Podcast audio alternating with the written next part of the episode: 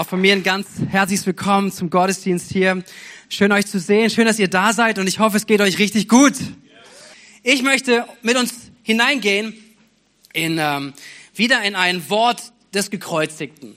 Vor zwei Wochen haben wir damit gestartet und vielleicht warst du da beim Gottesdienst schon mal dabei, vielleicht bist du damals eingeladen gewesen. Es war der Start oder es war Kindersegnung und ähm, und verschiedenste Sachen, die an diesem Sonntag waren. Ähm, vielleicht bist du wieder da, vielleicht bist du zum ersten Mal da. Diese Predigt steht für sich, aber wir beschäftigen uns gerade mit mit Jesus am Kreuz. Wir beschäftigen uns mit ihm aus den Berichten der Evangelien, die Jesus beschreiben am Kreuz. Und insgesamt gibt es sieben ähm, Worte, die Jesus am Kreuz spricht. Also sieben Themen, die Jesus aufmacht und wir gucken uns gerade so einige davon an. Das ist der dritte Teil heute und wir gehen nachher in das Lukas-Evangelium nachher. Aber ich möchte uns noch mal kurz in den Kontext mit hineinnehmen, was wir gleich lesen werden. Nämlich unmittelbar, bevor wir das, was Jesus am Kreuz erlebt und auch ausspricht und betet, äh, was wir jetzt angucken, ähm, ist davor, dass Jesus verraten wurde von seinem Jünger, von Judas von dem, mit dem er zwei, drei Jahre unterwegs gewesen ist, der er hinzugerufen hat in seinen engsten Kreis, mit dem er Leben geteilt hat, der hat sich gegen Jesus verschworen, hat Jesus verraten, hat ihn ausgeliefert. Das ist unmittelbarer Kontext. Jesus wurde gefangen genommen, wurde ausgeliefert, und zwar römischen Soldaten. Also er wurde überliefert an andere Menschen, die Gewalt über ihn nehmen konnten. Er war machtlos letztendlich dann in diesem Moment Menschen ausgeliefert. Es wird uns berichtet, dass Jesus verhört wurde ähm, und in diesem Verhörszenario ist Petrus drauf und dran, hinterherzugehen, weil er hat Jesus gesagt, Jesus, ich verlasse dich nicht, ich bleib bei dir. Und, und Petrus kommt dort irgendwie mit hinein, kommt mit in diesen Verhörszenario, in diesen, in diesem Platz, in diesen, in diesen Ort und, und Jesus verleugnet, äh, Petrus verleugnet Jesus dreimal. Sagt ihm dreimal, er kennt Jesus nicht. Und es wird beschrieben in Lukas Evangelium, dass die Augen sich trafen, dass Jesus ihn sah. Und äh, als der Hahn krähte, was dazu bedeutet, erstens wird morgen, aber es war auch das Zeichen, was Jesus Petrus gesagt hat, dass er ihn verleugnen wird. Also auch so ein Moment der tiefen Enttäuschung. Jesus wurde verspottet, er wurde geschlagen. Wir können davon ausgehen, dass, er, dass Menschen um ihn herum waren, ihm wurden die Augen verbunden, er wurde geschlagen, mit ihm wurde Spott und Hohn betrieben. Letztendlich wurde er über, überliefert an Herodes und Pilatus, Machthaber, menschliche Machthaber, die eigentlich mit dem Judentum nichts zu tun hatten. Er wurde ihnen ausgeliefert. Römischen Soldaten machten ihren Spaß über Jesus. Sie peitschten ihn aus, er wurde ausgepeitscht. Und dann, auch eine krasse Sache, auch alles Kontext, ist, dass es die Möglichkeit gegeben hätte, dass Jesus nochmal freikommt. Es waren falsche Anklagen vorgebracht worden. Pilatus und Herodes sagten, wir finden nichts, warum wir ihn jetzt verurteilen sollten. Aber das Volk und gerade auch die jüdischen Führer waren immer darauf, nein, er muss verurteilt werden, kreuzigt ihn. Und dann ist der letzte, letzte Gelegenheit, vielleicht, dass er doch noch rauskommt und er sagt, hey, passt auf, es ist ja äh, Pastor, wir lassen jemanden frei. Und zwar, wir haben hier einen Mörder. Also der hat jemanden unter euch umgebracht, ja, Barabbas.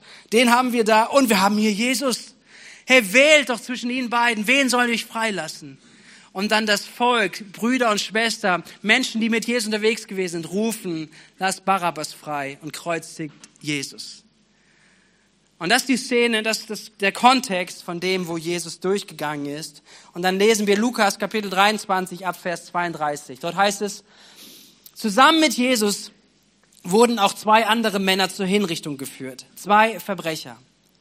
Als sie an die Stelle kamen, die Schädel Golgatha genannt wurde, kreuzigten die Soldaten ihn und die beiden Verbrecher, den einen rechts und den anderen links von ihm. Jesus aber sagte, Vater, vergib ihnen, denn sie wissen nicht, was sie tun. Die Soldaten warfen das Los um seine Kleider und verteilten sie unter sich. Das Volk stand dabei und sah zu. Herr Jesus, wenn wir uns diesem Wort heute Morgen nähern, dann bitte ich dich, dass du uns das aufschließt, dass durch deinen Heiligen Geist auch diese Szene und das, was du hier lebst, dass du hier vorbildlich tust, wie du betest, Herr, was du hier ausdrückst, dass es eine Botschaft für uns heute Morgen wird. Ich bitte für jeden, der da ist, für jeden, der hört, für jeden einfach, dass er empfangen kann von dem, was du heute Morgen sprechen möchtest, im Namen von Jesus. Amen. Amen. Dieser Satz ist vielen, vielleicht sogar den meisten geläufig. Vater, vergib ihnen, denn sie wissen nicht, was sie tun. Richtig?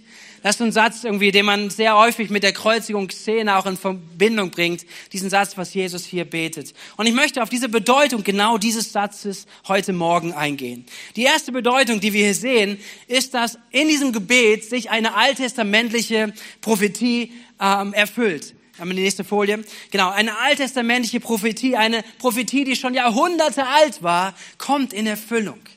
Und das zeigt letztendlich diesen großartigen und den, den, den Liebesplan Gottes, den er Jahrhunderte zuvor schon ersinnen hat und auch Menschen geoffenbart hat, Propheten gezeigt hat, zu sagen, ich lasse die Menschen nicht in ihrer Schuld und Sünde, in ihrer Gottesferne sterben, sondern ich gehe einen Plan, weil ich die Menschen liebe, weil ich sie retten möchte. Und wir können lesen aus Jesaja, das ist ein Prophet im Alten Testament, einige Jahrhunderte vor Jesus, Jesaja Kapitel 53 ab Vers 10.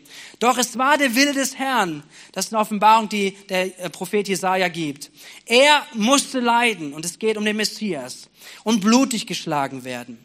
Wenn er mit seinem Leben für die Schuld der anderen bezahlt hat, wird er Nachkommen haben. Er wird weiterleben und den Plan des Herrn ausführen. Wir sehen, das ist nicht etwas, was ein Mensch tun kann, sondern hier ist der Messias gemeint. Und wir sehen es in Jesus. Wenn er dieses schwere Leid ausgestanden hat oder durchgestanden hat, sieht er wieder das Licht und wird für sein Leiden belohnt. Der Herr sagt, mein Diener kennt meinen Willen. Er ist schuldlos und gerecht, aber er lässt sich für die Sünden vieler bestrafen, um sie vor ihrer Schuld zu befreien. Deshalb gebe ich ihm die Ehre, die sonst nur mächtige Herrscher erhalten. Mit seinen starken Kämpfern wird er sich die Beute teilen. So wird er belohnt, weil er den Tod auf sich nahm und wie ein Verbrecher behandelt wurde. Er hat viele von ihren Sünden erlöst und für die Schuldigen gebetet. Einige Jahrhunderte und das ist nur eins von ganz, ganz, ganz vielen messianischen Prophezeiungen, die es im Alten Testament gegeben hat, die auf, auf das Kommen des Jesus, äh, auf den kommenden Messias sprechen. Und wir sehen es immer und immer und immer und immer wieder in allen Berichten, dass diese Prophezeiungen sich erfüllt haben in Jesus. Und wenn man das mal durchgeht, auf Wahrscheinlichkeitsberechnung macht, wie wahrscheinlich ist es, dass es irgendeine Person, die zufällig daherkommt, all diese Attribute, die im Alten Testament gesagt haben, genau über diese diese Person eintrifft, die Wahrscheinlichkeit ist verschwindend gering. Es funktioniert nicht. Sondern hier war Gottes Plan, der sich erfüllt hat. Wo Jesus geboren wurde, wo er aufgewachsen ist, was über ihn gesagt wird, über sein Leidensgeschehen, über Details in seinem Leiden. So vieles. Und was uns eine große Zusage und Sicherheit geben darf, zu sagen, Jesus ist der Messias, wovon im Alten Testament schon gesprochen wurde, der die Sünden der Welt wegnehmen wird. Und wir sehen hier in seinem Handeln, was er nicht um des Wortes Willens getan hat, sondern weil er es getan hat, weil es aus ihm herauskam. Aber es war eine Erfüllung der Prophezeiung. Gott letztendlich, Jesus, Jesus etwas tut, was gesagt wurde. Er betet für die Schuldigen. Das ist das eine, was wir sehen dürfen, was auch uns Mut geben darf, auch wenn wir über Jesus nachdenken, auch wenn wir Menschen über Jesus sprechen, zu sagen, hey, Jesus, das ist keine Person, die einfach nur mal wegradieren kann und die ein netter Mensch war, vielleicht ein guter Lehrer, sondern da ist mehr drin. Da ist, sind Aussagen über die Jahrhunderte alt sind und die Erfüllung bekommen haben in Jesus. Das zweite ist, was wir aber sehen in diesem Satz, in diesem Gebet, was Jesus hier betet, und es hat eine wichtige Bedeutung, ist, dass Jesus etwas modelliert. Jesus modelliert, was es heißt, zu vergeben. Seid ihr mit mir? Jesus modelliert in diesem Moment, was es heißt, zu vergeben. Wie menschlich verständlich wäre es, wenn wir all die Voraussetzungen, die ich vorher nochmal gesagt habe, ganz bewusst, den ganzen Kontext nochmal aufgehört habe, wo Jesus durchgegangen ist, wie menschlich und verständlich wäre es gewesen, wenn Jesus, auch weil er unschuldig war, wenn er gebetet hätte, Gott, komm mit deinem Gericht und zwar jetzt. Komm mit deinem Feuer von Himmel.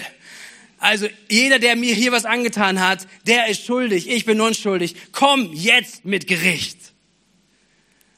Rein menschlich gesehen hätten wir das alle gut verstanden, oder?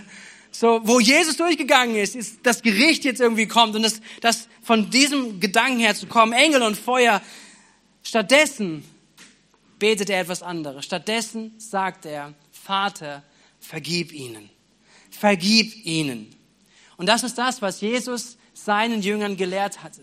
Das was Jesus als ein Thema hatte, was er immer wieder zum, ja, drüber gesprochen hat, zu sagen, hey, wir im Reich Gottes, wir als seine, die Dimension des Reiches Gottes ist eine andere, wie es in dieser Welt funktioniert. Ist eine andere, wie Menschen miteinander umgehen. Sondern Jesus hatte sie gelehrt, wenn es um Vergebung geht, nicht nur einmal vergeben, sondern siebenmal, siebzigmal. Das ist ein, etwas, worüber Jesus gesprochen hat. Er war einen neuen Standard hineingebracht hat. Und in den schlimmsten Momenten seines Lebens, wo Jesus verraten, verachtet, verspottet, gedemütigt am Kreuz hängt, voller Schmerzen, lebt er genau das, was er gepredigt hat. Er lebt es, dass er sagt, Vater, vergib ihnen Vater, vergib ihnen, denn sie wissen nicht, was sie tun. So Jesus in seinem Leid, wo er auch geprüft wird, auch darin, zeigt er, dass er den Menschen die Schuld vergeben will. Jesus will keine Rache, sondern er hatte Liebe und Mitleid. Keine Rache, keine Gedanken der Rache, sondern Liebe und Mitleid für die Menschen. Und somit wird das Kreuz, und aber wenn wir uns Gedanken machen, das Kreuz wird also zum Ort der Vergebung für Menschen, die an uns schuldig geworden sind. Es ist ein Ort der Barmherzigkeit und Gnade. Darüber möchte ich mit uns denken, nachdenken. Auch dieses Bild, wenn wir über das Kreuz nachdenken, wenn wir das Bild auch des Kreuzes und des Sterbens von Jesus vor Augen haben, dass sich das verbindet mit unserem Glauben. Vor zwei Wochen habe ich darüber gesprochen, dass wir dieses Bild wahrnehmen, dass unter dem Kreuz etwas passiert, nämlich dass Familie gestiftet wird. Hey, Söhne und Töchter Gottes, letztendlich erlöst und freigekauft, neu gemacht durch das Blut von Jesus. Das, was passiert unterm Kreuz, eine neue Familie. Und Familie ist Familie. Und wenn sie gesund ist, dann ist es eine Stärke. Das ist etwas, was Jesus vorgehabt hat. Und er hat es gestiftet am Kreuz. Und jetzt geht es wieder, dieses Bild am Kreuz zu haben, auch heute nochmal ganz bewusst zu sehen, dass das Kreuz ein Ort ist für Vergebung, für Schuld, wo Menschen an uns schuldig geworden sind. Jesus modelliert hier etwas. Und deswegen dieses Thema von Vergebung, ich weiß, das ist kein leichtes. Ich weiß, wir haben auch in diesem Jahr da schon mal drüber gesprochen, auch innerhalb von unserer Reihe über das Gebet nachzudenken. Vater, wir beten, dein Reich komme, beziehungsweise vorher sagen wir, vergib uns unsere Schuld, wie auch wir vergeben unseren Schuldigern. Das war schon mal ein Thema, aber ich glaube, dass es auch wichtig ist, heute nochmal hineinzugucken, weil das Thema von Vergebung, von Verletzung geht uns alle an. Und vielleicht bist du gerade hier und sagst, hey, mein Leben ist easy, es geht mir richtig gut, ich wünsche dir das, ich gönne dir das von ganzem Herzen, alles gut. Aber es mag sein, dass mal was kommt. Es mag sein, dass jemand dich schwer verletzt. Es mag sein, dass du, dass du, dass du enttäuscht wirst von Menschen. Es mag sein, dass Verletzungen in deinem Leben kommen. Und dann möchte ich dir das mitgeben. Dann darfst du von dieser Seite hören, zu sagen, wie kannst du dich vorbereiten? Und es braucht nicht nur erst zu warten, bis was ganz Großes kommt, sondern ich glaube, dass wir auch trainieren dürfen und lernen dürfen zu sagen, selbst wenn eine Kleinigkeit war, dass wir gar keinen großen Raum geben, dass etwas äh, an Verletzung und an, an äh, etwas zwischen uns steht, zwischen Menschen steht, sondern dass wir lernen zu vergeben. Und wenn wir sehen, auch wenn wir damit zu beschäftigen, wie viel Schaden das anrichtet, letztendlich neben dem der Verletzung, neben dem, was passiert, was in Menschen passiert, nämlich das Ergebnis davon ist oftmals so großes Leid. So großes Leid, was Menschen in sich tragen weil, weil Menschen etwas getan haben, weil was passiert ist. Großes Leid. Es bringt Schmerz, es bringt Bitterkeit, Groll, Ärger und Hass. Da, wo nicht vergeben wird. Richtig? Deswegen ist ein wichtiges Thema. Jesus macht zum Thema in seinen letzten Worten am Kreuz. Und jetzt darf ich uns mitnehmen, nochmal hineinzugucken, ganz bewusst, wie Jesus über Vergebung spricht. Wie wir einander vergeben sollen und wie auch das Thema mit Unvergebenheit ist. Lasst uns da mal hineinschauen. Seid ihr dabei? Amen. Also, wir gehen nochmal rein, einen Text aus Jesus von der Lehre über, über das Vergeben. Und zwar ist er im Gespräch und Petrus kommt zu Jesus und wir lesen aus Matthäus Kapitel 18 ab Vers 21. Und zwar kommt Petrus zu Jesus. Er wandte sich an Jesus und fragt, Herr, hm, wie oft muss ich denn meinem Bruder vergeben, wenn er immer wieder gegen mich sündigt? Und jetzt kommt ein super Vorschlag von Petrus. Siebenmal? Ist doch schon ganz gut, oder? So, wenn irgendwie immer wieder was passiert, immer wieder eine Person echt daneben haut, vielleicht dich immer wieder anlügt, irgendwas passiert ist und so weiter und so. Und hier, Jesus, ich finde das schon ganz schön großzügig. Siebenmal? Und irgendwann ist es zu Ende. Ja. Und Jesus sagt, na, schon nicht schlecht. Er sagt aber nein. Nein, gab Jesus ihm zur Antwort. Nicht siebenmal, sondern 77 Mal. Und ähm, verschiedenste Ausleger sagen, entweder ist es 77 als Zahl oder 7 mal 70 Mal, dann wären wir bei 490 Mal. Was dafür steht eigentlich letztendlich, du brauchst gar nicht anfangen, die Strichliste zu führen. Letztendlich ist es, es ist eigentlich immer. Wie oft soll ich vergeben? Und Jesus sagt, immer. Und das ist radikal. Das ist eine ganz schön krasse Veränderung, weil auch für die Jünger, ich meine, siebenmal von Petrus war schon wirklich nicht schlecht. Woher kommt denn er? Er kommt von dem Modell heraus, Auge um Auge. Zahn um Zahn, aber ja, geht's weiter. Also daher kommt er. Petrus kommt zu sagen, hey, wenn du mir das angetan hast, ich werde dir das auch antun. Ja. So, das ist das, wo sie herkommen. Und dann ist schon siebenmal gar nicht so schlecht. Aber Jesus lehrt ihnen was anderes. Und Jesus sagt, nee, nee, nicht in dieser Art und Weise, sondern er sagt siebenmal, siebzigmal. Hey, er sagt, hey, das ist, es ist eigentlich endlos. Das Vergeben ist keine Option. Menschen zu vergeben, die an unschuldig geworden sind, ist im Reich Gottes keine Option. Und ich weiß, jetzt kriegt Spannung, oder? Wie bitte? Aber du kennst meine Geschichte nicht und alles mögliche, ja? Aber bleib mal dran. Jesus geht nämlich weiter. Jesus erklärt das auch, er begründet es und, und ich glaube, dass hier was zu lernen ist über Vergebung und auch über Schuld, über Menschen, die an unschuldig geworden sind. Jesus vertieft seine Antwort, weil er ein Reich Gottes Prinzip hineinbringt. Und jetzt lesen wir nochmal das Gleiche, was Jesus direkt im Nachgang sagt und was darüber zu lehren ist, zu verstehen ist. Wir lesen ab Vers 23 und folgende. Darum hört dieses Gleichnis, sagt Jesus. Mit dem Himmelreich ist es wie mit einem König, der mit den Dienern, die seine Güter verwalten, abrechnen wollte. Gleich zu Beginn brachte man einen von ihnen, einen vor ihn, der ihm zehntausende Talente schuldete. Und wenn man das durchrechnet, hier geht es um einen, einen Millionenbetrag. Okay, einen Millionenbetrag. Und weil er nicht zahlen konnte, befahl der Herr, ihn mit Frau und Kindern und seinem ganzen Besitz zu verkaufen und mit dem Erlös die Schulden zu begleichen. Der Mann warf sich vor ihm nieder und bat auf den Knien, hab Geduld mit mir, ich will dir alles zurückzahlen. Da hatte der Herr Mitleid mit ihm. Er ließ ihn frei und auch die Schuld erließ er ihm. Doch kaum war der Mann zur Tür hinaus, da traf er einen anderen Diener, der ihm hundert Denare schuldete. Er packte ihn an der Kehle und würgte ihn und sagte, bezahl, was du mir schuldig bist. Da warf sich der Mann vor ihm nieder und flehte ihn an. Hab Geduld mit mir, ich will es dir zurückzahlen. Er aber wollte nicht darauf eingehen, sondern ließ ihn auf der Stelle ins Gefängnis werfen, wo er so lange bleiben sollte, bis er ihm die Schuld zurückgezahlt hätte. Als das die anderen Diener sahen, waren sie entsetzt. Sie gingen zu ihrem Herrn und berichteten ihm alles. Da ließ der Herr ihn kommen und sagte zu ihm, du böser Mensch, deine ganzen Schuld habe ich dir erlassen, weil du mich angefleht hast. Hättest du da mit jedem anderen Diener nicht auch Erbarmen haben müssen, so wie ich es mit dir, mit dir Erbarmen hatte?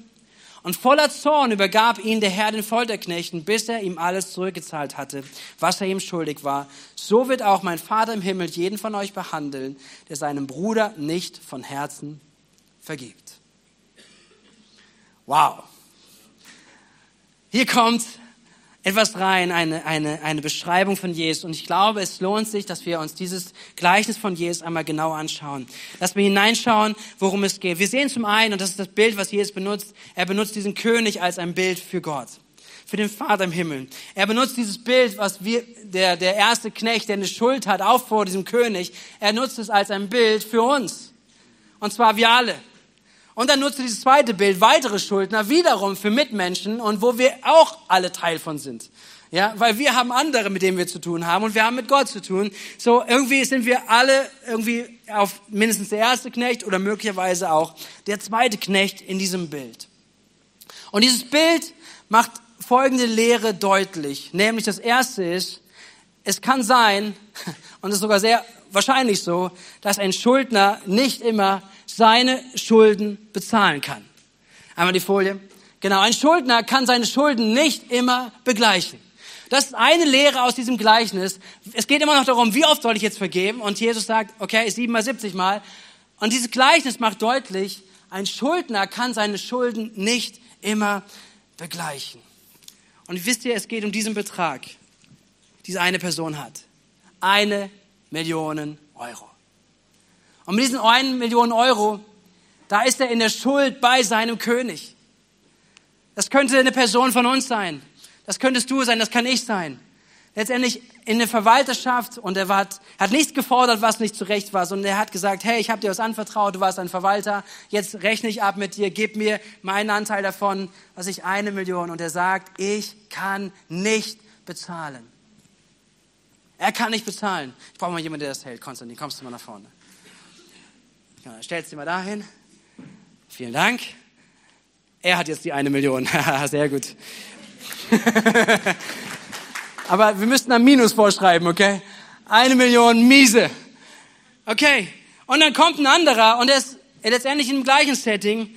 Der hat 6000 Euro. Luis, komm mal her. ich habe euch gesagt, wenn ihr in der ersten Reihe sitzt, ihr seid direkt mit drin. So, Luis. Luis, du hast deine 6000. Ja, einen Applaus für Luis, genau. Wir haben hier zwei Knechte aus diesem Bild. Ja. So, Einmal mit einer Schuld von einer Million und einmal mit einer Schuld von 6000. Es ist ein Riesenunterschied. Es sind einige Nullen, die dazwischen sind. Aber beide haben sie das Gleiche. Beide können ihre Schuld nicht bezahlen. Richtig? Beide können es nicht bezahlen. Es sind unterschiedliche Größen an Dynamiken. Aber letztendlich, keiner kann seine Schuld bezahlen.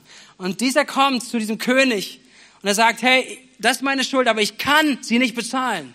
Der König sagt, okay, mit ihm weg ins Gefängnis und schau mal, deine Frau und deine Kinder müssen arbeiten, bis diese eine Million wieder drinnen sind.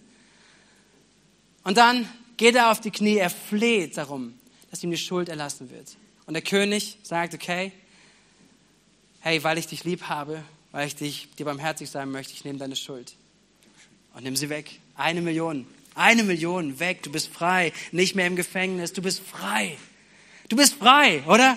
Wie genial ist das? Und was ist das für eine Sache? Das ist die zweite Lehre, die aus rauskommt. Nämlich, dass, der, dass ein Gläubiger kann Barmherzigkeit zeigen. Also in dem Fall war ich jetzt der König, haha, haben mir genommen, die Freiheit genommen, dir Barmherzigkeit zu geben. Diese Millionen, die du eigentlich bezahlen müsstest, zu nehmen und zu sagen, ich nehme sie. Ich bin barmherzig dir gegenüber. Du bist frei. Und das dritte ist, die dritte Lehre, die wir aber auch sehen, ist, dass der Gläubiger sich anders verhalten kann. Nämlich er kann sich gegen Barmherzigkeit entscheiden. Weil du bist jetzt schuldenfrei, aber da gibt's jemanden, der Schulden bei dir hat. 6000 Euro. Aber er kann's nicht bezahlen. Und du bist so ein feiner Kerl, dass du überlegt hast, diese 6000, die will ich unbedingt wieder haben. Und weil du es nicht bezahlen kannst, gehst du jetzt ins Gefängnis. Du gehst ins Gefängnis und du kommst nicht eher raus und deine Familie auch nicht, bis du diese 6000 Euro bezahlt hast. Und er schickt ihn wirklich ins Gefängnis. Er schickt ihn ins Gefängnis. Und das hören Leute. Das hören die anderen und sagen, hey, guck mal, dieser Mann hier, der eine Million Schulden hatte, dem sind diese Millionen entlassen worden. Und es kommt jemand, kannst du halt nur mal, jemand anders kommt, der 6000 hat und ihm hat er ins Gefängnis geworfen. Und der, der, der König sagt, okay, sorry, die zahlst du mir komplett zurück. okay, danke euch. Aber ich wollte es mal ganz bewusst einfach zeigen und vor Augen haben. Es geht um letztendlich um unterschiedliche Dynamiken, die hier drin sind, auch unterschiedliches, unterschiedlichen Summen.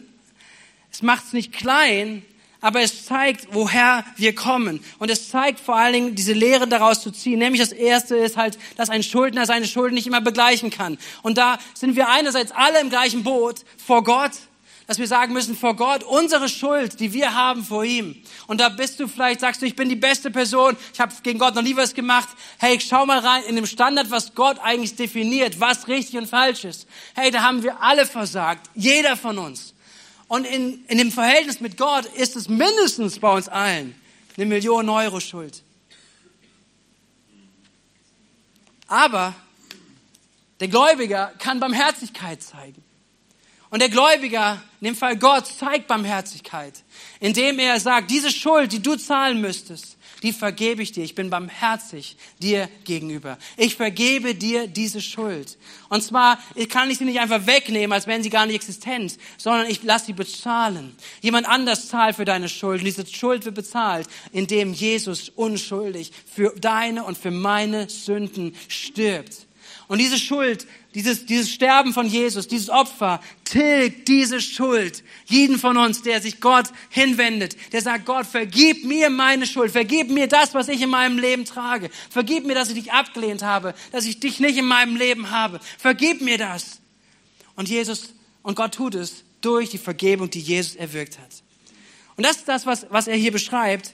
Und dann geht es darum, letztendlich in dem Nächsten weiterzuleben. Und dieses Bild macht dann Sinn, wenn wir wirklich Gott auch als König haben. Nämlich, dass wir wissen, Gott hat uns alles vergeben. Und jetzt gibt es Menschen, die an uns schuldig werden. Ja, es gibt Menschen, die uns enttäuschen. Es gibt Menschen, die uns verletzen. Übrigens, da gehören wir auch alle zu. Auch wir gehören dazu. Auch wir haben das Potenzial. Auch wir haben weiter das Potenzial, dass wir Menschen verletzen. Manche Dinge sind unbewusst, manche Dinge nicht mit Absicht, aber wir leben in einem Leben, in einer Welt, wo wir Menschen enttäuschen, wo wir Menschen verletzen. Ich habe das Bild schon mal erzählt oder diese Geschichte, die ich immer wieder auch immer wieder vor Augen habe. Es gab eine Situation, wo ich meine kleine Schwester sehr geärgert habe zu Hause und dann so weit geärgert habe, dass sie hinter mir hergerannt ist durchs Haus. Wir sind zwei Stockwerke runter und ich bin dann in die Küche reingelaufen, habe hinter mir die Tür zugeschlagen und meine Schwester ist durch die Glastür geflogen. Genau. Und letztendlich dieser Moment, wo sie, wo sie durch dieses Glas fliegt und sich an mehreren Stellen am Körper schneidet, am, am Handgelenk, an, ähm, am Oberschenkel und verschiedenste äh, Schnittwunden hat und sie blutet und weint und schreit und so weiter. Ich werde diesen Moment, ich werde ihn nie mehr vergessen. Aber ich weiß nur diesen Moment zu sagen, ich kann nichts machen. Was kann ich jemals tun, damit diese Schuld eigentlich in Ordnung kommt? Ich weiß, wir, wir sind zum Krankenhaus gefahren, ich bin dabei gewesen, ich habe geheult, ich war alles, ich habe mit ihr gesprochen, alles, ja. Und ich sage, ich kaufe dir ein Eis, ich weiß nicht, was ich gesagt habe. Ich wollte irgendwie, irgendwie, ich, ich wollte was, dass ich wieder gut machen kann, wisst ihr? Irgendwie, wie kann ich diese Schuld, das war keine Absicht. Ja, aber wie kann ich diese Schuld, die passiert ist, wie kann ich sie wieder gut machen? Und letztendlich, ich kann nichts machen. Sie hat bis, bis heute Narben. Man sieht es bis heute. Es gibt immer noch das Sichtbare. Letztendlich, was sie nur machen kann, ist, sie kann mir vergeben. Sie kann Barmherzigkeit mir zeigen.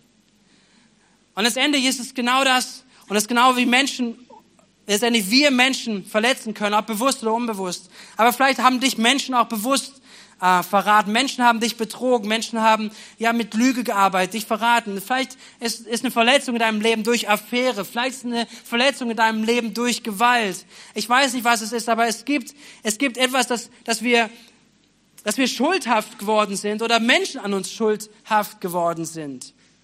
Und dann kommt die Frage der Barmherzigkeit über diese Schuld. Das, was Jesus uns vorlebt im Kreuz, dass er Barmherzigkeit ausdrückt für jeden, was er getan hat. Für jeden, der ihn da ans Kreuz gebracht hat, für jeden, der ihn verraten hat. Er sagt Barmherzigkeit. Und dann ist die Frage an uns, das ist, was Jesus hier macht. Der Gläubige hat immer die Chance, hat immer die Möglichkeit, Barmherzigkeit zu zeigen. Hat immer die Möglichkeit, ob es die Million ist oder ob es die 6000 sind damit umzugehen, zu sagen, das schuldest du mir, aber ich bin barmherzig. Ich bin barmherzig zu dir. Ich zeige dir Barmherzigkeit. Dass die Schuld nicht mehr zugerechnet wird. Dass keine Knechtung kommt, kein Gefängnis, sondern dass sie erlassen wird. Und dann dieses dritte Bild, was Jesus hier hineinbringt, nämlich, dass der Gläubiger sich entscheidet, nicht barmherzig zu leben. Und entscheidet sich wirklich zu sagen, hey, ja, das ist zwar mein Setting, mir ist vergeben worden, aber er entscheidet sich, jemand anderem nicht zu vergeben. Und das, was Jesus in dem Gleichnis, im Gleichnis deutlich macht, ist, es kommt zurück auf dich.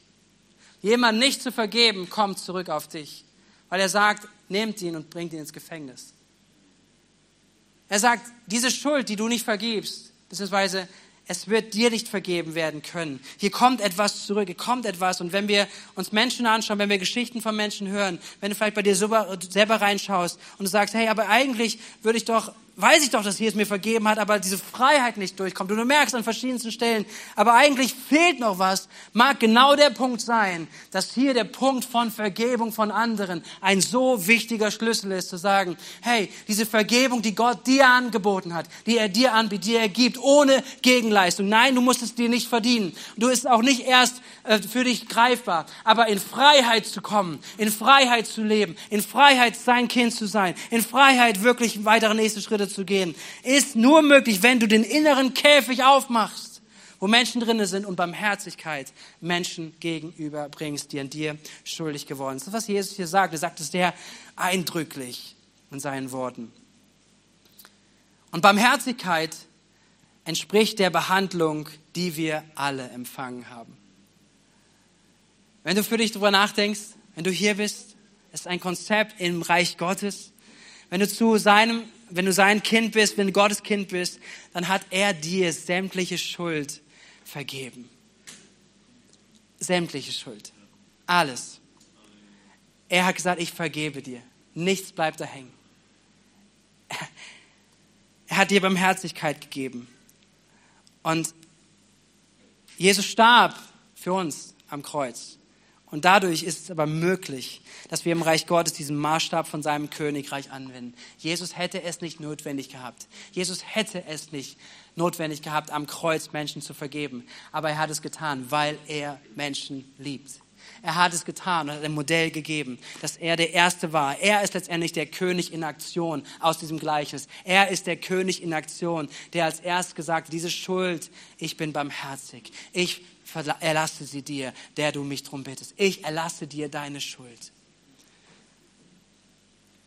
Und das ist etwas, was im Reich Gottes gilt, so wichtig ist. Es gilt sein Königreich, sein Königreich voller Gnade und Barmherzigkeit für dich und durch dich für andere. Dafür steht das Kreuz. Vergeben tun wir und können wir, weil mir vergeben wurde. Amen, seid ihr da?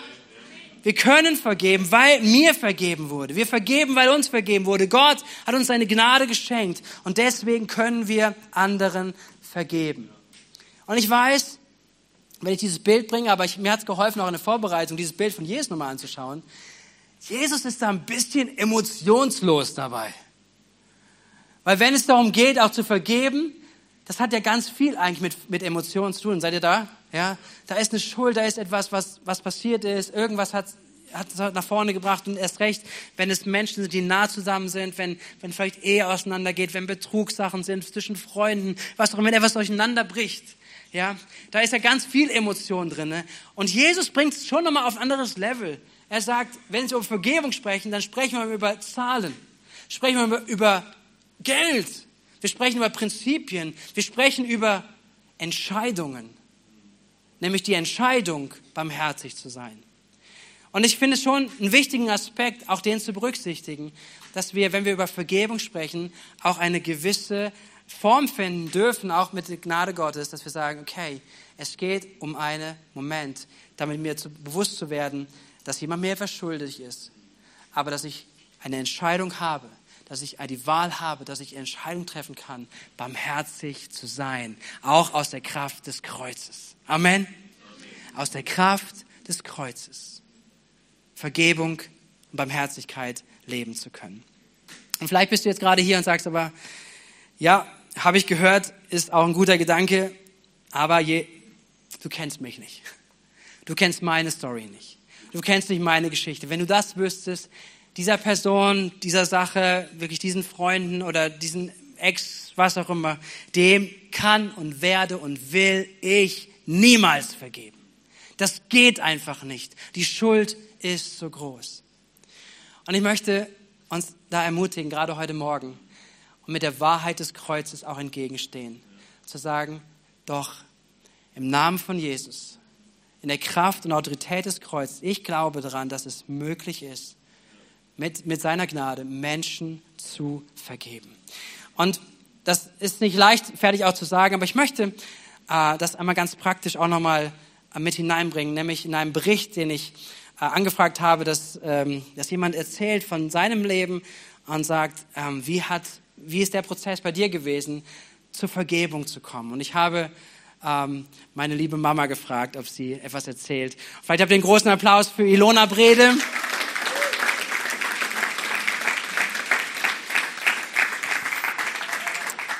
Genau, das ist, das ist meine Mama. Und ähm, Und ich glaube, dass deine Geschichte einfach, ich glaube, vielen Menschen helfen kann, vielleicht auch an diesem Punkt von, von vielleicht Vergebung oder zu selber drin zu sagen, das ist meine Story, nein, ich kann das nicht, aber dass du einen Einblick gibst, was dein Weg war oder dein Leben ein Stück weit kennzeichnet hat, um zur Vergebung zu kommen. Was ist deine Geschichte, wenn es um Vergebung geht? Der Grund, warum ähm, ich Vergebung lernen durfte, war, dass ich als äh, in meiner Jugend ein traumatisches Erlebnis hatte. Und ähm, das hat mich, ähm, da es nicht aufgearbeitet wurde, unter den Teppich gerollt wurde, hat es mich neun Jahre geprägt. Und ähm, das war eine schlimme Zeit für mich. Und ähm, bin Gott dankbar, dass er mich das darin gesehen hat. Und bevor ich mein Leben wirklich, ich hatte keine Perspektive, bevor das alles runterging, und gar nichts mehr ging, hat er mich gerettet. Ich durfte Jesus kennenlernen und ähm, er hat mit einem Gebet, wo alles drin war, komm in mein Herz, nimm meine Sünden. Und ähm, ja, ich habe es einfach nachgesprochen, aber ich habe diese Sehnsucht gehabt, das ist es, was ich brauche. Und ähm, von da an war die Nacht vorbei und ein neuer Tag ist angefangen und Jesus war mein Leben. Und ähm, da ich aber nicht so genau wusste, ich hatte ja keine Lehre, ich kam nicht aus dem christlichen Elternhaus, ähm, bin ich angefangen, die Bibel zu lesen, um zu verstehen, was da eigentlich mit mir passiert ist, warum ich plötzlich so frei, so fröhlich, so glücklich war. Und während des Bibellesens habe ich irgendwann eine Stelle gefunden, da stand, wenn ein Bruder seine Schwester, Pünktchen, Pünktchen, dann, und da war das, als wenn der Teppich wieder aufgerollt würde und ich sah mein Leben vor mir. Und ähm, ja, dann bin ich, ja, ich war ja bei Jesus, Jesus war ja bei mir. Da konnte ich mit ihm darüber sprechen. Unter vielen Tränen habe ich jeden Tag das zum Thema gemacht oder das war unser Thema, das war mein Thema mit Jesus. Ähm, und ich hatte damals schon ähm, das Sprachengebet. Ich glaube, ohne das hätte ich ähm, gar nicht alles so mit ihm so reden können, aber es war einfach unser Thema über zwei, drei Wochen bis dass meine Seele darüber, über das, was geschehen ist und was die Auswirkungen waren, ganz ruhig wurde. Und ähm, da war einfach wieder die Freude da von Anbeginn, die ich hatte. Und ich war glücklich und Jesus dankbar. Und ähm, dann war aber, ich habe ja keine Lehre darüber gehabt. Ich habe es wahrscheinlich in der Bibel gelesen, aber es war nicht dieses Bewusstsein, es war die Nähe zu Jesus, dass ich ihm einfach folgen konnte. Und er ging den nächsten Schritt mit mir. Er hat, er hat es auf mein Herz gelegt. Er war ja in meinem Herzen und gesagt, so, jetzt bist du davon frei. Jetzt, jetzt will ich auch, dass der, der Täter davon frei wird, dass der, die Schuld, die er auf sich genommen hat, ähm, auch hinweggetan wird. Es war wirklich ein ganz großer Wunsch meines Herzens. Und ähm, ich hatte die, den Gedanken, ich schreibe ihm einen Brief sage, was mir passiert ist, wie ich Jesus kennengelernt habe und dass ich frei geworden bin von all dieser, diesen Lasten, und es waren wirklich Lasten auf meinen Schultern, und dass er auch zu Jesus kommen kann und ähm, das genauso erleben kann, dass er Vergebung bekommt, dass Barmherzigkeit kommt und dass sein Leben neu wird und ja.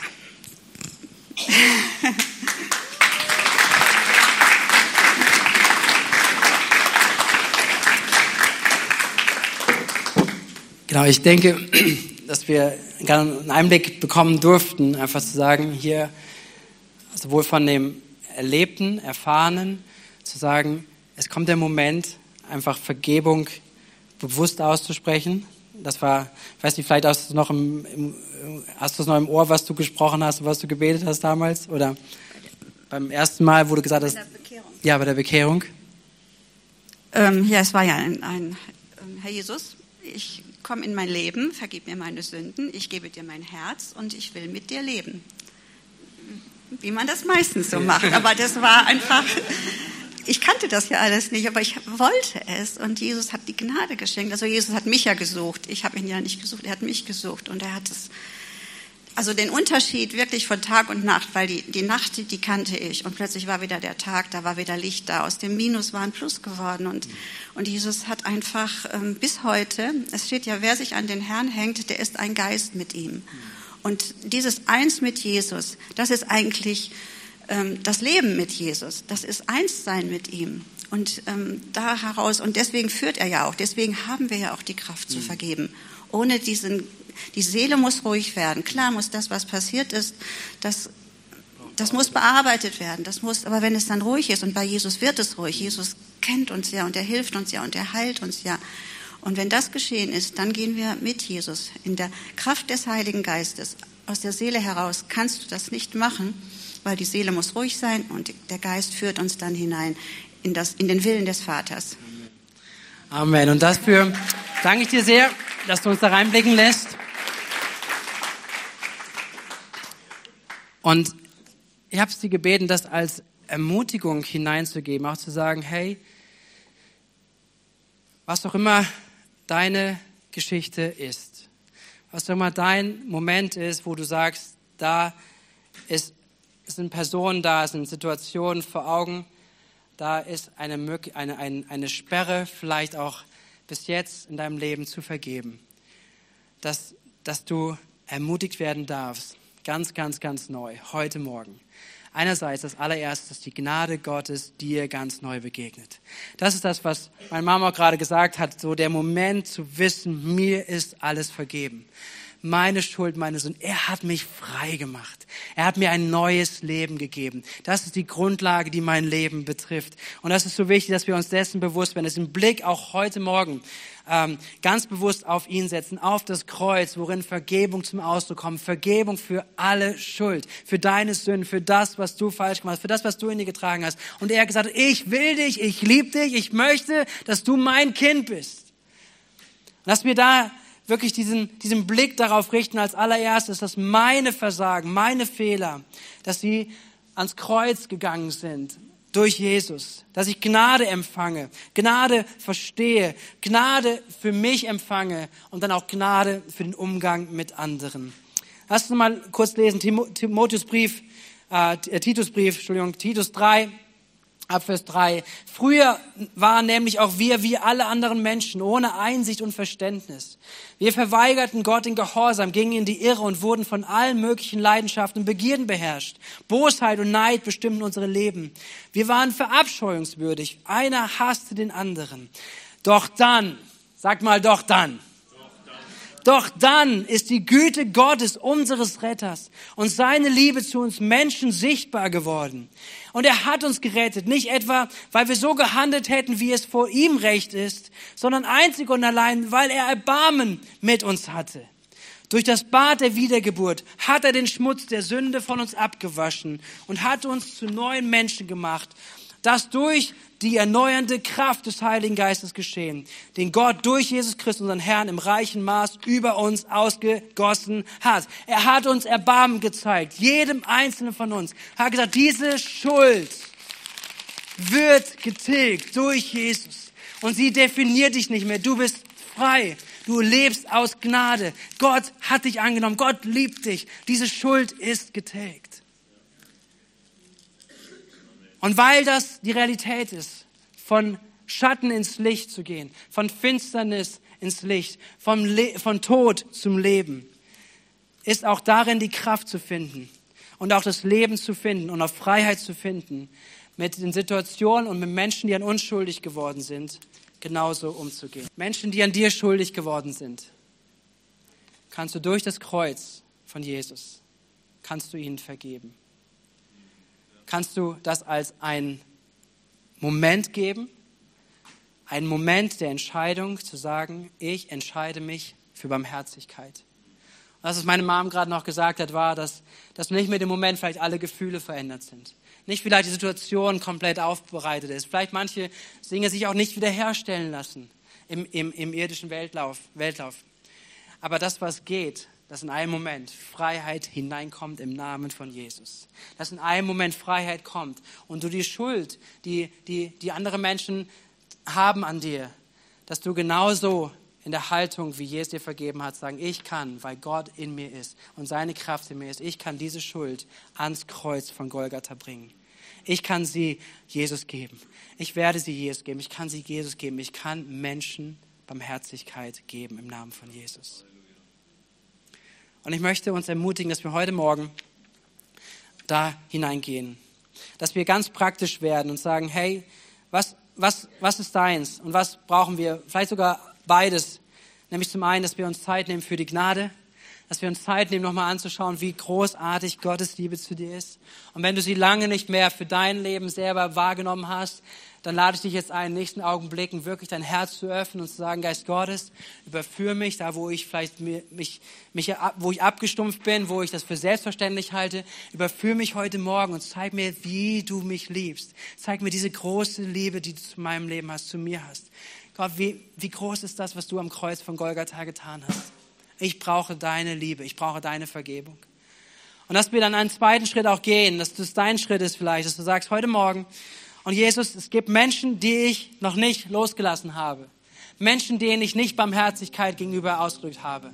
Dass du heute Morgen vor Gott stehst und dass du in seiner Gegenwart heute Morgen Entscheidung triffst, zu sagen, diese 6000 Euro, die vielleicht Menschen an dir schuldig geworden sind und was auch immer dein Betrag ist, Lass es 10.000 sein, lass es 100.000 sein. Du sagst, das ist so groß. Aber es macht keinen Unterschied, wie groß es ist. Richtig? Der andere kann es nicht zurückzahlen. Wie Vergebung hier reinkommen kann, ist, wenn du Barmherzigkeit lebst. Wenn du Barmherzigkeit gibst. Und Menschen freigesetzt werden im Namen von Jesus heute Morgen. Und ich weiß, für manche mag das ein Moment sein, auch dann danach weiterzugehen, Menschen an seine Seite zu holen. Vielleicht Menschen, die gut darin sind, auch einfach zu helfen, dass Seele gesund wird. Menschen auch Traumata möglicherweise aufzu, aufzubereiten und, und dem nachzugehen und Stabilität reinzubekommen. Und auch zu merken, wo sind Gedankenmuster, die sich so stark darum definieren und drehen, dass es mein ganzes Leben mit beeinflusst, dass Freiheit hineinkommt. Und es ist das, was Gott tun möchte, durch sein Wirken und auch durch Menschen, die in unserem Leben hinzukommen können. Menschen, die, die mit uns durchs Leben gehen, die dich lieb haben, Menschen, die an der Seite stehen können und einfach mit, mit, mit dir glauben und mit durch auch solche Prozesse gehen können. Komm, lass uns gemeinsam aufstehen.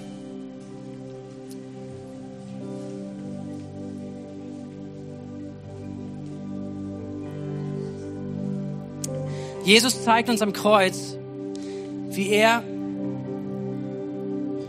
mit Menschen umgeht, die gegenüber ihm schuldig geworden sind. Er brauchte keine Vergebung, er war sündlos. Und keiner konnte es von ihm fordern. Aber er hat es getan aus Liebe zu Menschen. Und was er tun kann, auch heute Morgen, das ist mein Gebet, dass er jedes einzelne Herz, jeden Menschen, der hier ist, jeden Menschen, der sich öffnet, der sich aufmacht, dass er jedes Herz erfüllt mit dieser unglaublichen Liebe des Vaters.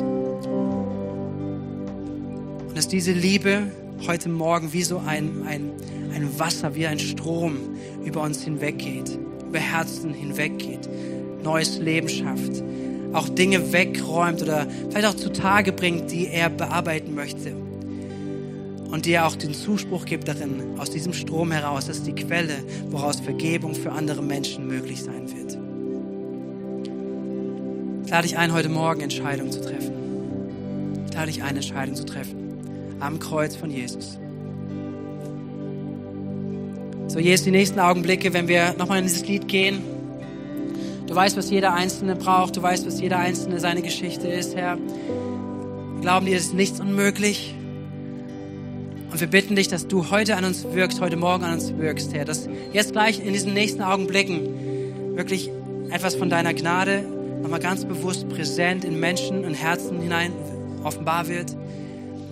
Aber dass auch Glaube entsteht und Entscheidungen entstehen, heute Morgen Barmherzigkeit gegenüber Menschen auszudrücken.